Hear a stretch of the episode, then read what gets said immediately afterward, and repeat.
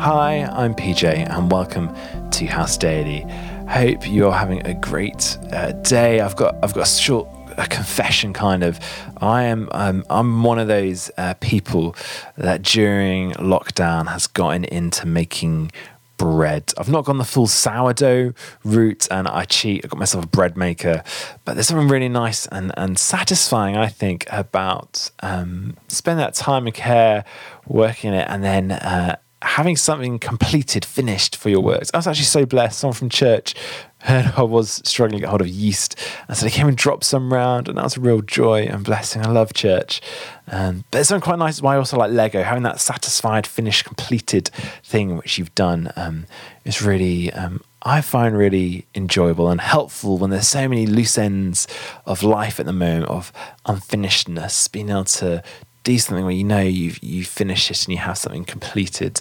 Um, it's why I've taken the random habit as well over this to just sort out a random cupboard just for no reason because it's just nice to have that finished, completed nature of things. And so hopefully you're managing to find different ways and wonderful ways to um, be engaged and and have that that that feeling and sense of um, rest in an unsettled time, whatever that looks like. And part of the joy as well we're doing is going through these books of scripture and packing them together and just real getting real nutrient and goodness from them as well. And we're going through the book of Nehemiah. We started yesterday.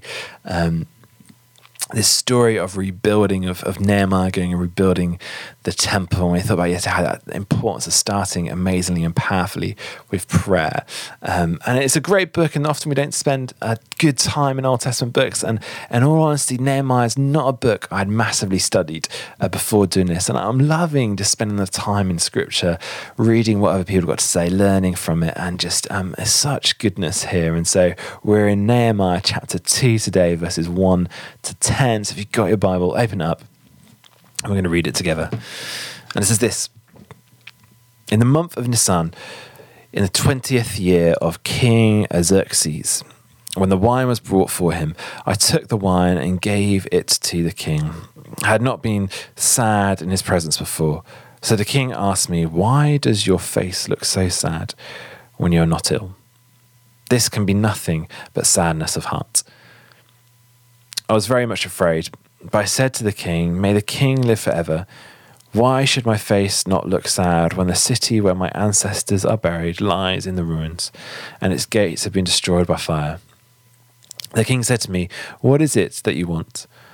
Then I prayed to the God of heaven, and I answered the king, If it pleases the king, and if your servant has fa- found favor in his sight, let him send me to the city in Judah where my ancestors are buried, so that I can rebuild it.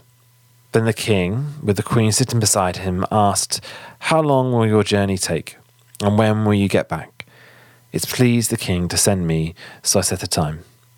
I also said to him, If it pleases the king, may I have a letter to the governor of the Trans Euphrates, so that they will provide me safe conduct until I arrive in Judah. And may I have a letter to Asaph, keeper of the royal park, so he will give me timber to make beams for the gates of the citadel, by the temple, and for the city wall, for the residence I will occupy. And because the gracious hand of my God was on me, the king granted me my requests. So I went to the governors of the Trans Euphrates and gave them the king's letter. And the king has also sent me army officers and cavalry with me. When Sanballat, the Horonite, and Tobiah, the Ammonite official, heard about this, they were very much dis- disturbed and so- that someone had come to promote the welfare of the Israelites. And so, um, uh, right at the beginning, we um, just to set the context of this, we just had this prayer from Nehemiah just before um, of him just really hard and troubled. And he finishes that prayer right at the end of chapter 1 in verse 11. He says, Give your servant success today by granting him favor in the presence of um, this man. And then beginning of chapter 2, he said, In the month of Nisan. And um, I'm sure, like me, none of you know the Jewish calendar particularly well. I don't. I looked it up. Um, and so the prayer, it says in, in in chapter one happened in the month of Kilv- uh, Kislev, and then he answers in the month of Nisan. And and Kislev was is about November, December time, and Nisan is April, uh, March, April. So months have passed from that time of going, Nehemiah, answer your servant today. And months later, we have this moment um, with Nehemiah before the king. And I think that's really important of of just waiting for God's right timing in these sort of situations. Of actually, we can be praying for months.